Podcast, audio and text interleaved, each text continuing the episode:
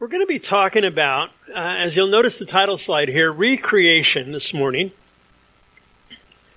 There's some very interesting things in John chapter 20 that tie back to the book of Genesis and the original creation. Uh, the reason why I use it, you're thinking, well, why do you have a painting that's in a Catholic deal up on the screen? We're Protestants here. No, well, that's fine. I happen to like Michelangelo's work. and, and this is Michelangelo's uh, work that's on the ceiling of the Sistine Chapel. Uh, there at the Vatican in Rome. Uh, I've been there and looked at it. Marvelous, marvelous works of art. Something that's interesting on this, here's a little bit of art uh, appreciation for you before we get into the text this morning. If you'll notice that God's hand is on the right and Adam's hand is on the left. This is the account of creation that's, that's depicted there. And I'm not going to get down out into the weeds on what part's accurate, what's not, and all that. But I think it's really interesting. This is God creating Adam is what's depicted. That's the creation. And it's there as a reminder. Something that I think is really interesting and it came to me years ago, uh, in looking at this is what Michelangelo was not just a painter; he was also a sculptor. Uh, you look at it, and I've been to uh, to Florence and looked at the the the uh, statue of David, that uh, beautiful, and and many other works that he did as a sculptor. One of the things that happens when people sculpt and they create something from nothing as they sculpt is they use their thumbs to shape the work that they're doing. And a sculptor over years would get, look at God's thumb, a splayed thumb. Look how big it is. It's just a subtlety in that painting of God, the sculptor, the author of life, as he is authoring man's life in the creation. I just think it's a cool thing to, to see um, most of the time, you don't see Adam's thumb looking like that. That's God's thumb. He's the creator. He's the one that's doing the work. Um, and so I just selected that for this morning, looking at creation and then looking at some aspects of recreation that we see here in the Gospel of John. Fascinating stuff that we're going to look at this morning. So, just by way of quick recap, the chapter opened with Mary Magdalene, or Miriam from the town of Magdala, going to the tomb, most likely with other women. Uh, John uses, he just kind of spotlights her because she's the one that does, she's, and, and she's prominent among women in the New Testament. I mentioned that last week. Don't need to go there again. But so here she is with some other women. She goes to the tomb and she sees that the stone is rolled away, that it's removed. So before she goes any further, she to use modern vernacular, or at least that I know, she freaks out and she runs back and gets the guy. She's like, there's something really strange going on. She's assuming that somebody stole the body of Jesus and that they had hidden it away. And so then Peter and John come running back. We looked in the narrative there where, uh, John is very clear that he outran Peter and uh, humble enough to call himself the other disciple, but still competitive enough to say, I won.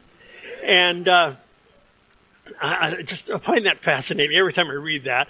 And, and, so they get to the tomb. John gets there first. He he stoops to look inside, and he sees the grave clothes. And and then Peter comes after him.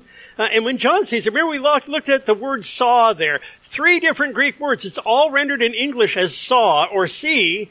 And, and when John looks in, he sees the grave clothes, and, and they're looking kind of weird because they're empty uh, but he doesn't have any opinion about it, and that word is blepo. It means to just to look. Peter comes, runs past John, goes straight into the tomb, and he looks upon the grave clothes and he sees that the headpiece, which was separate from the rest of the wrappings, that it's all in order. It's in, headpiece is a separate spot because it would be separate. He sees that these are undisturbed, but they're empty. And, and the word that is used for when Peter saw that is theoreo, and what that means is that it's more than a glance. He's making an observation, and the wheels are turning. So then John stoops into the tomb and he looks. It says that John saw and he believed.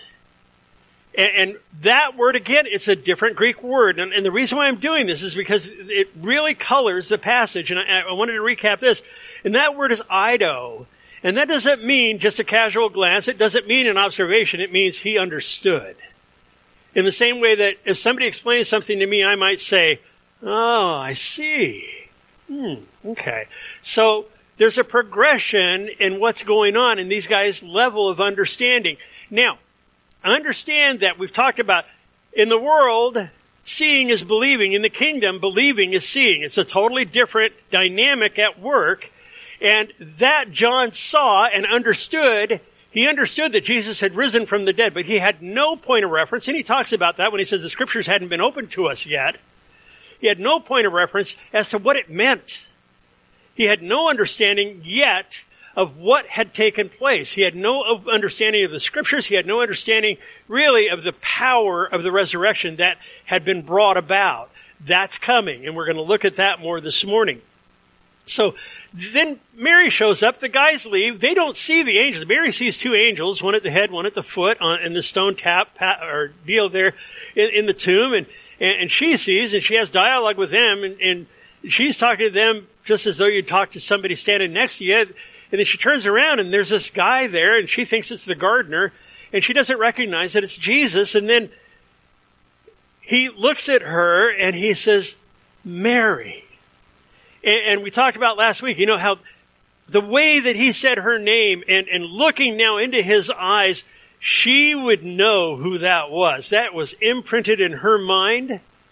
And she just, she cries out Rabboni, which is an intimate term teacher, but not just teacher, but my teacher. It was a, a, an intimate way to address him respectfully, but intimately, because she had a great love for Jesus, as did he for her. And so he then, as she grabs him, because she's, she thought that she thinks he's the gardener, and she says, you know, where, if you've taken his body, let me know where it is. I'll cart it away, which is kind of silly to think. I mean, but she's not thinking in logical terms. She just knows that he's gone. And so what happens then is, is she just kind of lunges onto him as I picture her just grabbing a hold of him like, I lost you once. I'm not letting you go. And, he's saying, don't wait. Don't cling to me. And no, it doesn't mean there's not some deep theological significance to this. I mean, some people try to really overstretch on interpretation here. It doesn't mean that she couldn't touch him because he had not yet ascended and, and, and you know, it's just, uh, no, no, he's just saying, look, this is a new day. There is a new dynamic at work here. Don't cling to me. I have not yet ascended to my father and your father. Go and tell my brothers. He, he uses the term brothers for the first time. Talked about that, a covenant term. Go and tell my brothers that I am ascending to my father and your father and to my God and to your God. And so that's where we pick up uh, the narrative. And in verse 18, uh, it's where we left off last week. It says that Mary Magdalene came and told the disciples that she had seen the Lord and that he had spoken these things to her. So, chapter 20 is broken down into three different segments as far as time goes. There's the morning, and she got to the tomb before sunrise in the fourth watch of the night between 3 and 6 a.m. She got to the tomb at that point, and then there's the interaction going back and forth to where the disciples were, and then coming back and then having this interaction with Jesus. And then she goes and she tells the men. Now, it's assumed that the guys are all assembling together here. Now, she goes and she talks to, to Peter and John, whoever else is assembled. And I believe that the men continue to assemble throughout the day. Because when she does this, that's the end of the morning narrative, of the morning of the resurrection.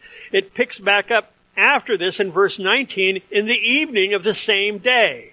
The first day of the week, Sunday, and, and it's thought that where the church began to look at Sunday as the Lord's day, shifting from Saturday as the Sabbath to Sunday as the Lord's day, and it's not technically a Sabbath day.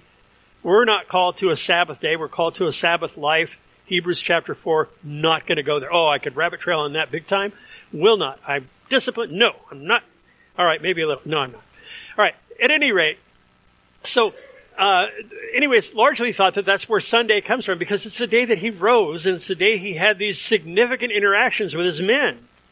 Now, when Mary goes to tell the guys what's going on, it, it, we're told in Mark 16:11 that they did not believe her. They essentially said, "Okay, right, Mary. Uh, maybe you didn't get enough sleep or whatever's going on." But it says no. They rejected her testimony. Look, I've seen the Lord, and this is what he wanted me to tell you. And they went, no, no, we're, we're not seeing that. So before we go further and get into actually the, the narrative in John, I want to back up, or in John 20, to John chapter 14. And we're going to go back. Now, this is Sunday morning and then Sunday evening that we're looking at this morning. We're going to go back to Thursday night. Or actually Friday morning because after sunset, it was Friday in the Jewish way of looking at days. We're going to go back to the day, three, three days back, and look at some interaction that Jesus had with his guys. Now, in John 13 and 14, it is literally the upper room discourse. All right? Uh, there are a number, there's five chapters in there that we kind of put a, a, general heading over as the, the upper room discourse. But in John chapter 13, he shows up in the upper room. At the end of John chapter 14, he says, Come, let us go from here. Remember when we talked about that? I personally think they went up on the roof. They went somewhere out into the city. They ended up at the garden. All right. So here in John chapter 14, Jesus is giving closing instructions to his men. All right. And this is going to come to bear on this day, and we're going to see some things that are very interesting. So in John chapter 14, verses 25 through 28, this is Jesus speaking. He says, These things I've spoken to you while being present with you, but the Helper, the Holy Spirit, whom the Father will send in my name, he will teach you all things and bring to your remembrance all things that I said to you. He says that he will. He's not at this point, but he will. And then in verse 27, he says, Peace I leave with you, my peace I give to you. Not as the world gives, do I give to you. And then he says this, he says, Let not your heart be troubled, neither let it be afraid. Very interesting because now Jesus prophesying then and, and giving the men instruction then comes to bear now. They have been through the ringer the last few days because as that night turned into morning, they arrested him in the garden. They took him off through the trials and then crucified him. These guys have spent all weekend not in a good place. I can only imagine. I mean, they don't know what's going on. They know that this Jesus that they had been with for three and a half years was dead. And they, they saw him, at least some of them did, hanging on the cross, lifeless, when his body was taken down and, and, and it was very, very obviously dead. Now, they've gotten word from the, the ladies that, that he's resurrected, that he's risen from the dead, but again, they don't have a point of reference. We have a lot of points of reference because we read the Bible. These guys are living it. And as I, I like to do, guys, I'd like to encourage you just to try to empty your mind of the knowledge you have and come along with these guys on this journey as though it were unfolding before you as it goes. I love to read the Bible like this because there's lots of surprises in it when we do. That's why I go back to John 14. So now back to John chapter 20, verse 19. The same, then, the same day at evening, so now this is the evening interaction that, that's taking place, being the first day of the week when the doors were shut and the disciples were assembled for fear of the Jews, Jesus came and stood in their midst and said to them, Peace be with you. Jesus said, My peace I give you.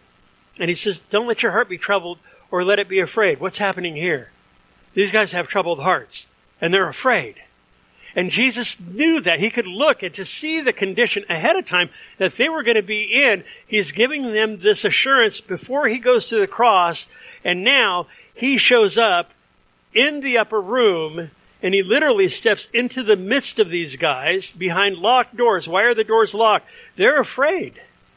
They're afraid of the Jews because the Jews had, I mean, they were hostile towards the, the disciples. They were hostile towards anybody that identified with this Jesus of Nazareth.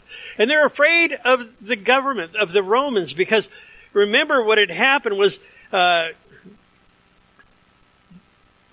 on Saturday, the, the Jewish leaders had gone and asked Pilate for a Roman guard for the tomb, 16 men. And then they asked for a Roman seal to be put on the stone that was rolled in front of the tomb and with uh, the death penalty for anyone that would violate that. Or the death penalty for the soldiers if they let the body get away. So That happened on Saturday. Now on Sunday we know that when the tomb was rolled away and the soldiers were as dead men is what it tells us in the narrative, that they went off not to the Romans. They didn't go to Pilate. They went to the religious leaders and they said, he's gone. The body's gone.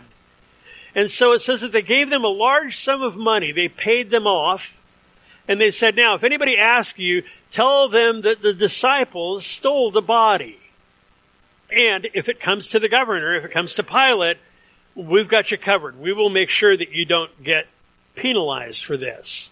And so the whole word through, I mean, the city was a buzz. This is, this is feast time. There is a huge population in the city and the, the word would have spread like wildfire that this Jesus, I mean, it was already a buzz because they'd crucified him and there were a number of people that knew that Jesus was Messiah. And so there was a buzz there. And then there's a new buzz that they've gone to the grave and the grave is empty. And now there's a new buzz on top of that oh, the disciples stole the body because they want him to be seen as a martyr. And so now the government is a threat to the disciples, as is the religious establishment, and they're holed up. And Jesus comes to them and he stands in the midst of them and he says, peace to you. Uh, it's just significant to me that, that that's how this unfolds. It, it, it says that um, Let's see. Here's something that I want to read uh, from G. Campbell Morgan, one of my favorite commentators. It says, Now he stood in the midst of them, beyond the tragedy, beyond, beyond the agony, beyond the darkness, beyond that which had filled their hearts with terror. And he used the salutation with which they were familiar, and he said to them, My peace I give unto you. And now for the reason that the dread was over, he was beyond the thing that they had so dreaded for love of him, and he said, Peace be unto you. Verse 20, and when he had said this, he showed them his hands and his side, and the disciples were glad when they saw the Lord. Again, the word ido, when they saw and understood the Lord. They understood this is truly Jesus. Somehow, some way, alive from the dead. Luke tells us in chapter 24 uh, of the Gospel of Luke that they thought he was a spirit when he showed up in the room. And he said, uh, Behold my hands and my feet, that it is I myself. Handle me and see, for a spirit does not have flesh and bones as you see that I have. And in verse 40, in, in that chapter in Luke, it says they still didn't believe. They just, they, no, no, no, we're good. Interesting that Jesus says flesh and bones, a spirit uh, doesn't have flesh and bones. He doesn't say a spirit doesn't have flesh and blood. Why? His blood was gone. It had been poured out. Uh, and they still didn't believe. Verse 29, blessed are those who have not yet seen and have believed. In verse 29, Jesus gets to that as he's dealing with Thomas. But what he's working here, guys, is he wants to increase these guys' faith to where they are willing to believe and not use physical sight. Because there's a whole different dynamic going on here. As I mentioned, seeing is believing. It's not believing is seeing. Um, no, it, it's, it's, I'm sorry, it's not believing is seeing. It's seeing is believing. It's as we believe that the Lord opens our hearts to understand. And we'll see that further. We'll see absolute proof of that as we go on. But what Jesus is talking about is that he has a resurrected body. Now, I want to stop here and look at that for a minute because we too will have at one point when we shed this physical body, we will get a resurrected body. And guess what? It'll be like his. We will have abilities that we do not have now. We, again, we're bound to this time and space continuum. I mean, scientifically and, and physically, that's, we're children of time. And yet, we will not be bound in that time. I love what Pastor Chuck Smith used to say. He'd say, I can't wait to take the universal tour. And because this body will be fashioned for heaven. This body will not be bound by physical space. He demonstrates that when he just shows up in the room. The door's locked. And in, in 1 Corinthians 15, uh, the greatest chapter. If you want to read about the resurrection and what that means to us, it's the, it's the best chapter in all of the New Testament that discusses in depth the resurrection. Uh, the apostle Paul says this in verse 45. He says, So it is written, the first man, Adam, became a living being. The last Adam, i.e. Christ, became a life-giving spirit. Now, when he did that, it, pneuma, it doesn't mean that he shed his body. It means that there is a spiritual dynamic taking place. Uh, the word there is pneuma, uh, and when we took, talk about the Word of God being inspired in 2 Timothy 3.16, the word pneuma is there. It's theopneustos in that point. But what it's talking about is where we get the word pneumatic for air, not something that is tangible. Yes, Jesus has a body. He has a resurrected body, but there's a spiritual dynamic to it. And that's what Paul goes on to say here in 1 Corinthians 15. He says, however, the spiritual is not first, but the natural, and afterward the spiritual. Uh, verse 47 in 1 Corinthians 15, the first man was of the earth, made of dust. The second man is the Lord from heaven. As was the man of dust, so are those who are made of dust, you and I. As also is the heavenly man, so also are those who are heavenly. And as we have borne the image of the man of dust, we have been born physically, we shall also bear the image of the heavenly man. What a great assurance that we will inherit a heavenly body. We will inherit a resurrected body that is fitted for eternity. This body, again, bound by time, this body is fitted. It's a finite body. It has a beginning and it has an end. That one doesn't. That one goes on for eternity as we spend eternity in the presence of Christ. For those who believe, for those who have come to know the Lord, that's the body that we get. Philippians. So as we look at what, it, so what is our hope? When we talk about hope as Christians, what is it? It's the hope for the resurrection. It's the hope that when I die, when I, this when I lay this life down, or when my life is taken from me, that there's something more. And Paul in, in Philippians chapter 3 says this, he says, our citizenship is in heaven, from which we also eagerly wait for the Savior, the Lord Jesus Christ, who will transform our lowly body that it may be conformed to his glorious body. The body these guys are seeing in the upper room as they're looking upon Christ, putting their hands into his side, checking out the wounds on his hands, and he's saying, look, it's me. It's a physical body, but it's different. According to the working by which he is able to even subdue all things to himself. And so this is an assurance. It's a guarantee for us as believers, and we should take great hope in the fact that our body will be resurrected. But it won't, it will be recognizable, and, and I'm not going to get off into 1 Corinthians 15 more, uh, because Paul says it'll be recognizable, it will be distinct and different. In, in the same way you look up in the sky, you see the sun and the moon and the stars, they're all heavenly bodies, but they're different. And the point that he makes is that that's how we'll be in the resurrection. We'll have a heavenly body, but we will be distinct. We'll be different from one another and recognizable, I believe. So verse 21 of uh, John chapter 20, it says, Jesus said to them again, Peace to you. As the Father has sent me, I also send you. Again, two different Greek words uh, in play here. He says, as the Father has sent me, the Greek word is apostello. It's where we get the word apostle. Uh, as the Father has sent me, that means to be sent with and having authority. He says, I also send you, and the Greek word there is pempo, uh, to be sent under and having authority. It's a different word. So what he's saying is, is the Father has sent me under his authority. He says, I don't do anything unless the Father shows me to do that. And as the Father sent me under authority, but with authority, so also I, so also I send you under my authority and with authority. He's giving these guys authority. Now, what's remarkable to me is this is the very first thing that he does. Um, as, as he's telling these guys, the first thing he does is commission them. He's on this side of the cross, on this side of the resurrection, resurrection. He shows up in the upper room and he says, look, I'm sending you out. And I don't believe that this was just for them, the capital A apostles. I believe this is for the church. Because this is the inception. This is the birth of the church. Yes, it would be fully birthed on Pentecost. But there are things going on here. The very first things that he does coming out of the grave in the resurrection, the very first things that he does are extremely important.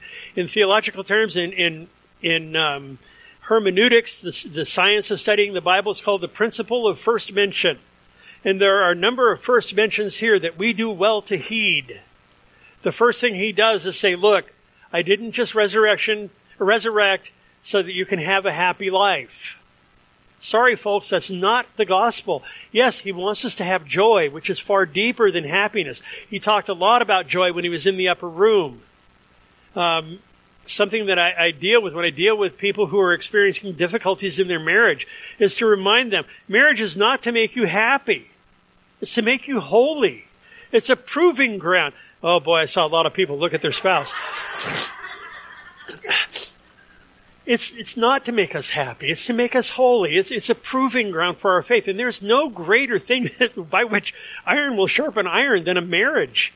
And, and what he's doing here is he's going to these guys and he's not saying, I love you and I have a beautiful plan for your life because his beautiful plan for their life, he does have a wonderful plan for our lives.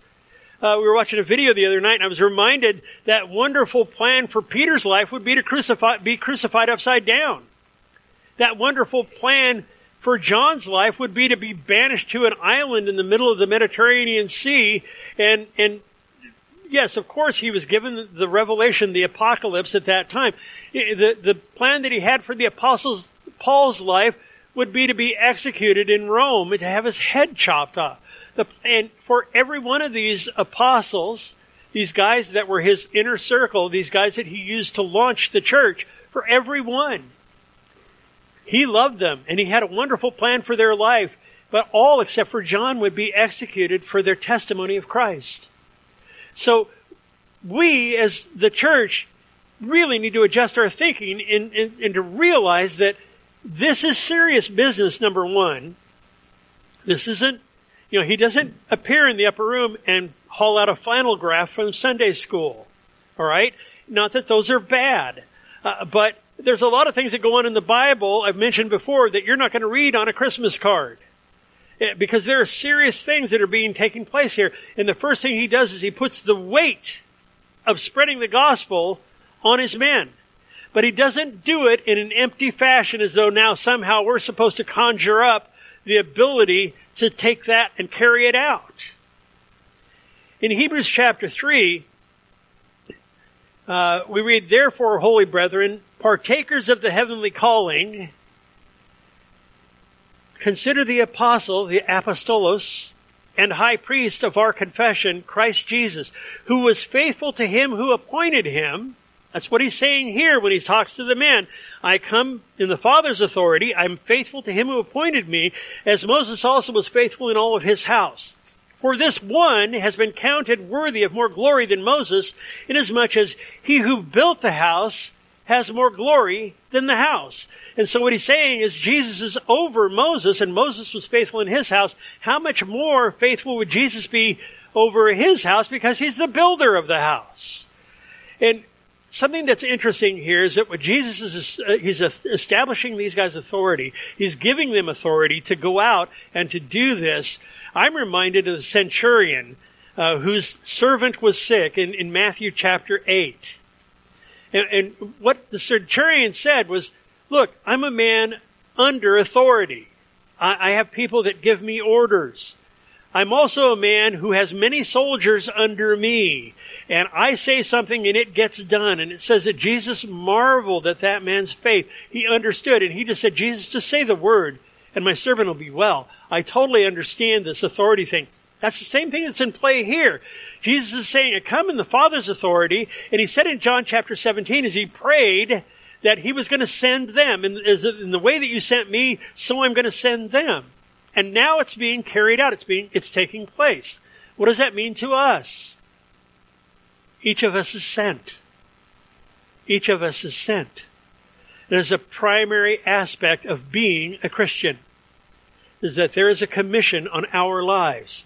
Uh, again, in the Gospel of Matthew, Jesus issues forth with a great commission. It's twice, it's mentioned twice at the end of Matthew and also in the beginning of the book of Acts. And this is the Great Commission. Verse 22, and when he had said this, he breathed on them and he said to them, receive the Holy Spirit. This is one of the most fabulous verses in all of God's Word. What does he do first thing out of the grave as he's resurrected? He commissions his men.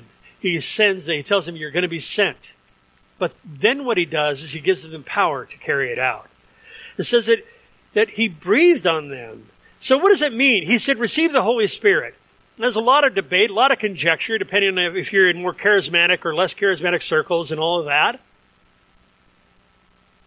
What it means is receive the Holy Spirit. Period. Receive the Holy Spirit. I am not going to sit here and spiritualize this thing. What God's Word puts forth is what God's Word intends and he breathes on these guys and he says, receive the Holy Spirit. What it is literally, it means receive at once. The tense on the word receive is immediate. Immediately receive right now the Holy Spirit. So you say, well, what about Pentecost? When the Holy Spirit is poured out. Remember, we looked at, um, in, in the Gospel of John, he said, right now the Holy Spirit is with you, but he will be in you. This is the in. This is the indwelling of the Holy Spirit that's taking place in these men's lives. They are receiving the new birth. This is it. This is being born again. Born from above is literally how that renders out.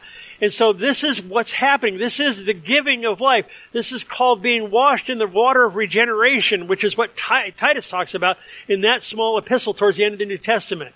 This is a big deal. This is what Jesus had promised. When he promised the Holy Spirit, he's delivering. So at Pentecost, what takes place? The, the coming upon. And, and I believe it again, I don't want to get too bogged down and become dogmatic, and yet I believe that there are three different experiences of the Holy Spirit that are depicted in God's Word. There's the with, and that's that nag. And I'm not calling the Holy Spirit a nag, but there's that unsettledness in my soul. Who am I and what, what am I, what was I, what is life about?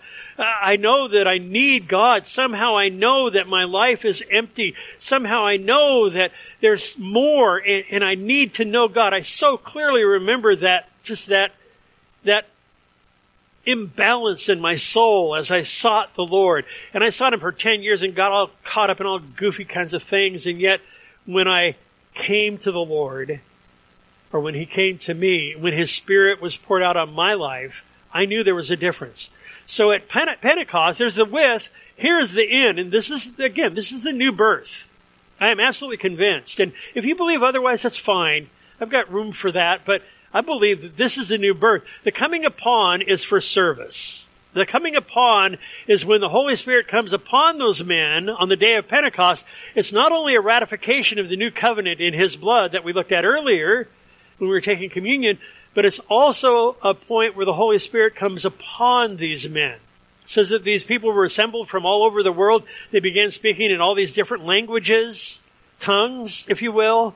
And then they would go back to different parts of the empire and they would have the ability to share the gospel. That's where the Holy Spirit comes upon for service, for these men to now go out and to be empowered to carry out this message. Now, the word that's used here for him breathing on them is the word emphuseo.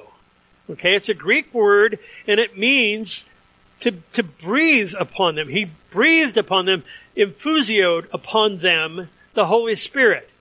Now it's only used once in the New Testament and it's used here in John chapter 20. Nowhere else in the New Testament. However, in the Septuagint, the Greek translation of the Old Testament, the first mention, again, principle of first mention, is in Genesis 2 7. It says, And the Lord God formed man of the dust of the ground, and he breathed into his nostrils the breath of life. Infusio. And man became a living being. So here we have, that's at the creation of man, and here we have the recreation because we have God breathing life into his people because sin had now been dealt with. You know that at the, when man fell, there in the garden, that man was separated from God, and now and man inherits Adam's nature, not his sins, but his nature, which is a nature that's predisposed to sin. Having gone to the cross and died for our sins, and now having resurrected from the dead, which is God saying, I'm putting my stamp of approval on that sacrifice, on that substitutionary sacrifice, now the ability comes for God to breathe life once more, but now spiritual life into the hearts of his people. This is definitely the new birth. As I look in the Greek, I look in the original language, and I look at what's happening around, these guys were being empowered. Why would they be empowered before Pentecost? Glad you asked. in Luke chapter 24, uh, I'm going to read a couple of verses there. Uh, and this is the same scene, the same time, the same period in the upper room with his men, the first time he appears to them. Uh, says that Jesus said to them, These are the words which I spoke to you while I was still with you, that all things must be fulfilled which were written in the law of Moses and the prophets and the Psalms concerning me. Verse 45 says, He opened their understanding that they might comprehend the scriptures. Wow. Why would that be the case? It says, and then he said to them, thus it is written, and thus it was necessary for the Christ to suffer and to rise from the dead on the third day. Now he's giving understanding of that which um, John says when the resurrection first took place. We didn't understand the scriptures. Well, he comes that evening and he gives that, he opens their heart to understand the scriptures that they would understand why he had to die and to rise from the dead on the third day. And that repentance and remission of sins should be preached in his name to all nations, beginning at Jerusalem.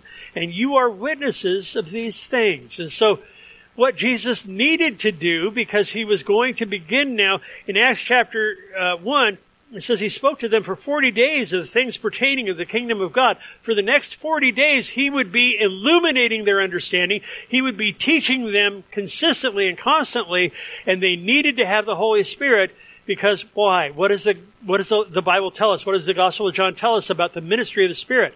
He'll convict the world concerning sin and righteousness and judgment, and he will guide you into all truth, and he'll glorify me. Those three things need to be in place in order to be able to effectively share the gospel.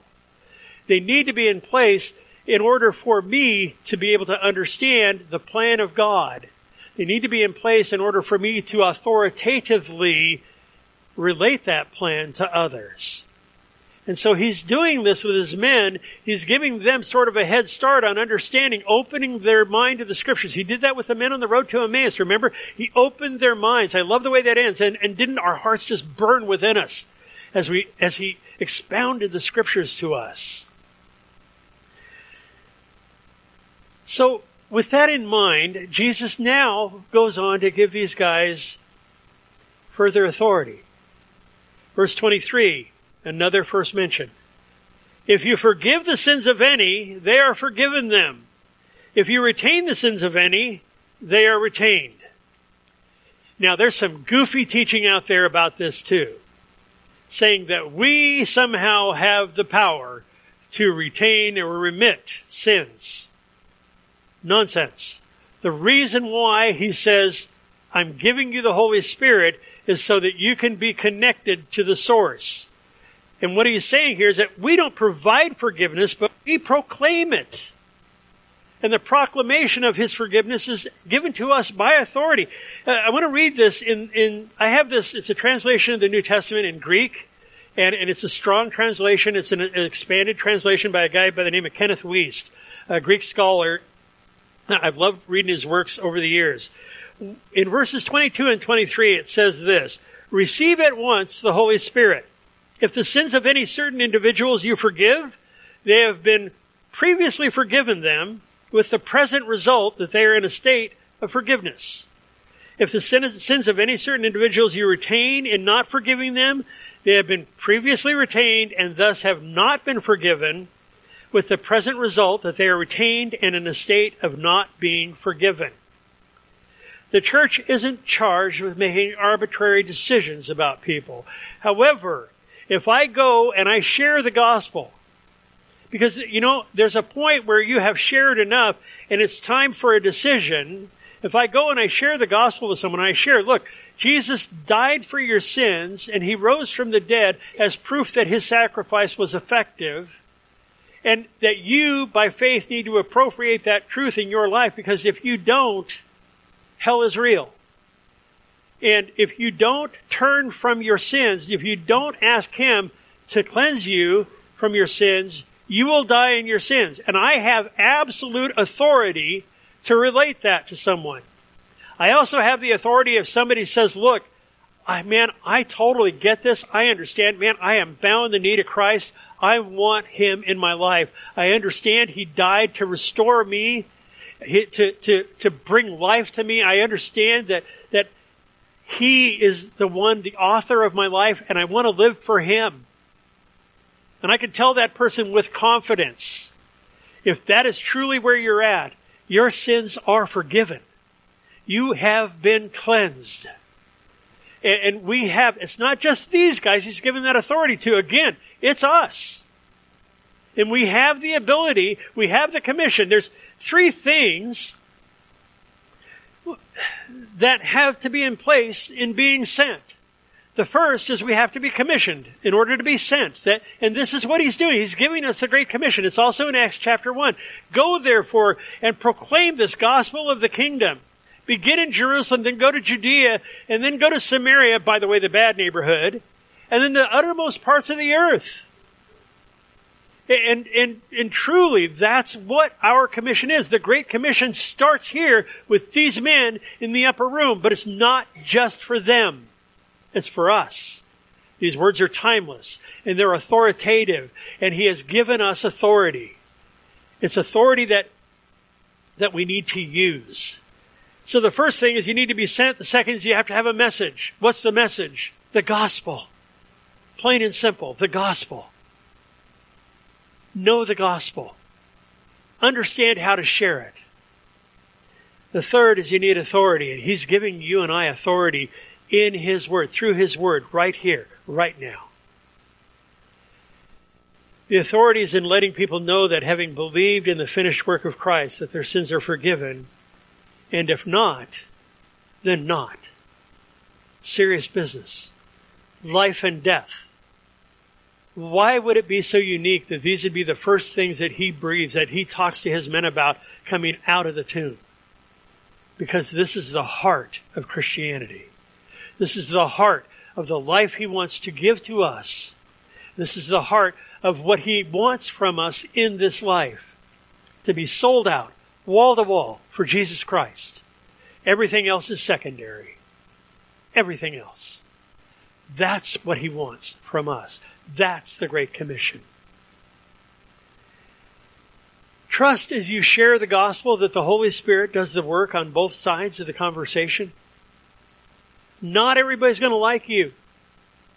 Not everybody's going to tell you what a wonderful person you are because you came and you shared that this, this gospel of the kingdom.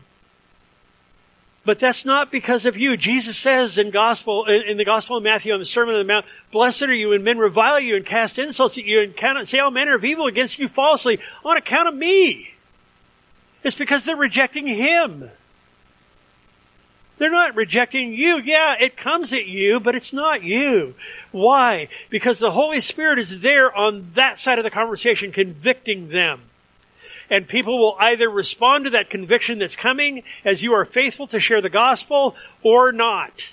And if they don't, it's because, as we're told in the beginning of this gospel in, in John chapter 1, that men love darkness more than they love light.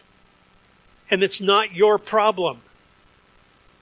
You've given them an opportunity to respond, to believe the gospel, and to respond in faith. What they do with that, again, the Holy Spirit is faithful. He is giving you the prompting. He's, you, have you ever walked away from a situation thinking, man, I really should have shared Jesus with them? I have. And I believe I've quenched the Spirit at times like that, and I don't want to do that.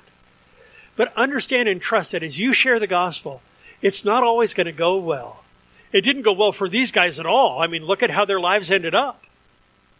And it doesn't go well for people in other parts of the world that are putting their lives literally on the line.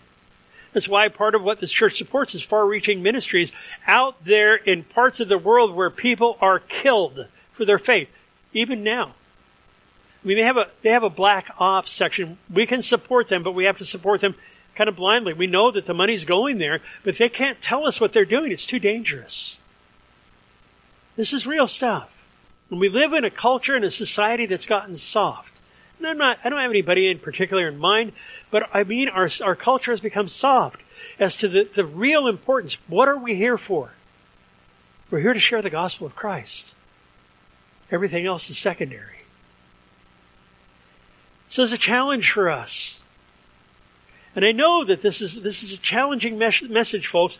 I'll tell you what, uh, something I, have shared before. There was blood all over my office as I was preparing this because I was really under conviction that, Lord, I need to stay focused. I need to stay focused on what you called me to do. And so the challenge is this. If not us, who? If not now, when? Straight up. And I believe it's an exhortation not just for you, but it's for me.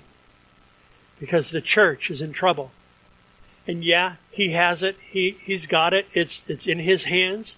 That doesn't diminish the fact that Jesus coming out of the grave came and breathed on these men to receive new life, and then he tells them what to do with it.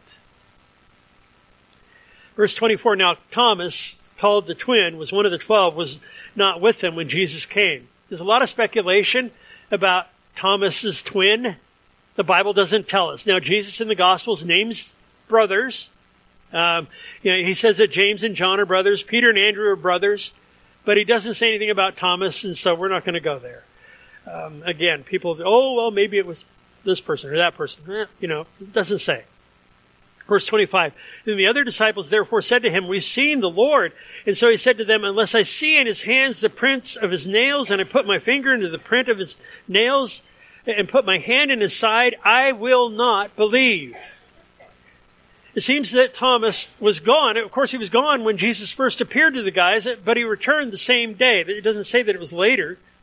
Uh, we're not sure, but it makes sense. But I also want to point out a couple things about Thomas. I think he gets a bum rap here. Uh, it doesn't say, I cannot believe. He says, I will not believe. I don't believe that he's doubting. I believe he's unwilling. I believe he saw the Lord Jesus dead. And he says, look guys, I am having lots of trouble wrapping my mind around this. I don't get this. I'm not sure. I, you know, I, I'm, I'm not willing to believe this unless I see for myself. He gets a bum rap. If you look back, I mean, the, the Bible paints a pretty good sketch of him as, and more so than most of the other disciples. Uh, in John chapter 11 at Lazarus' death, remember, it says that they came to Jesus. He was in the northern part of the country and they came and said, Hey, Lazarus is sick. And it says that Jesus waited four days. And then when Jesus was ready to go back, the guy started arguing with him saying, man, the Jews are trying to kill you. They're just now trying to kill you. What, what are you gonna, what do you mean you're gonna go back? It's dangerous in the South. They don't like you. I'm paraphrasing, but that was the interaction they had. Thomas was the one that stood forward and he said, look, if we have to go back and die with him, then that's what we're gonna do. Let's just go back and die with him. And so Thomas was courageous in that. He wasn't doubting Jesus. He, I believe he had a deep love for the Lord. Uh, and then uh, in John chapter 14, when Jesus, remember, he says, in my father's house are many mansions, many dwelling places, and I'm going to prepare a place for you. And if I go, I'll come and I'll receive you unto myself. And, and he's telling the guys this and they're scratching their heads. And Thomas is, is the one that says, Lord, we don't know where you're going. And how can we know the way? Again, courageous. Nobody else is talking. They're all going, oh, okay, great, whatever. I don't get this. And he's the one that expresses for the crew the lack of understanding that they had. And so, again, Thomas gets singled out here as the one that said that, but remember, uh, in verse 20, he showed the others his wounds. Luke says that they still didn't believe, and he had to actually say, Do you have anything to eat? and they brought out some fish and a honeycomb. Remember that? And, and, and when Jesus, I always pictured down, when Jesus walked out of the room through the wall, was there like honey smeared on the wall with some fish? I mean, no, it went with him. But the point is, is that Jesus resurrected physically and Thomas wanted to know. He wanted to know in his heart. Doubting Thomas, I think is a, I think it's, it diminishes him when he doesn't need to be diminished because the other guys were in the same place. They didn't believe. They didn't believe after he even showed them his side and his hands. It took them a while to come around. Now think about if it was you and, and somebody that you saw was dead, you saw their body, you knew that that was it. They were finished and they show up. You would be rubbing your eyes. You would be freaking out. Yeah, I would be. I would, I mean, I would be, this just doesn't happen.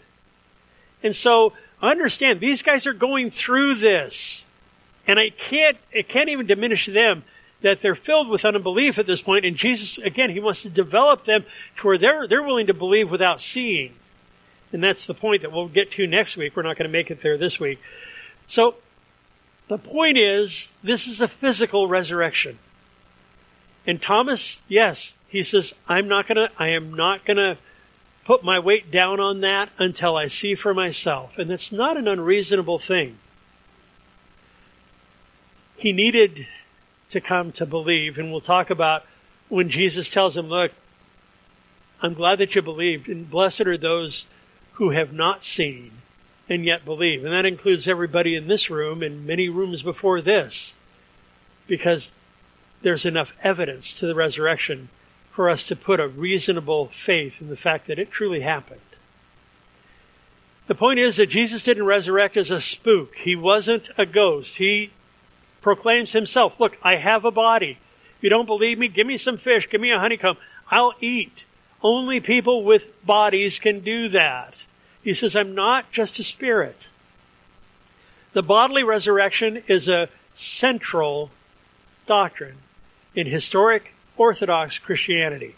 That's a big one. That's one that I will argue with people about. There are a lot of things I won't argue with people about. I mean, you know, if you want to believe that it's sprinkling or dunking, that's fine. Whatever you want to believe. Right? And if you want to believe, you know, a lot of minor doctrinal issues that we could divide over, you know, predestiny and free will, and I mean, yeah, I think the Bible has presents things about those, but I'm not going to divide with somebody that takes a hard stance on those things. I will divide with somebody that takes a hard stance on things like the bodily resurrection of Jesus, because if he didn't bodily resurrect, our faith is worthless. It's worthless. Not my opinion. It's what Paul says, and, and if you run it out to a logical end, there's nothing there for us if he didn't. So, understanding that, we're going to stop there, uh, finish up chapter 20, and then maybe get into chapter 21 next week. Uh, so let's pray. Father, thank you for these these looks at, at Jesus coming from the grave and getting right down to business.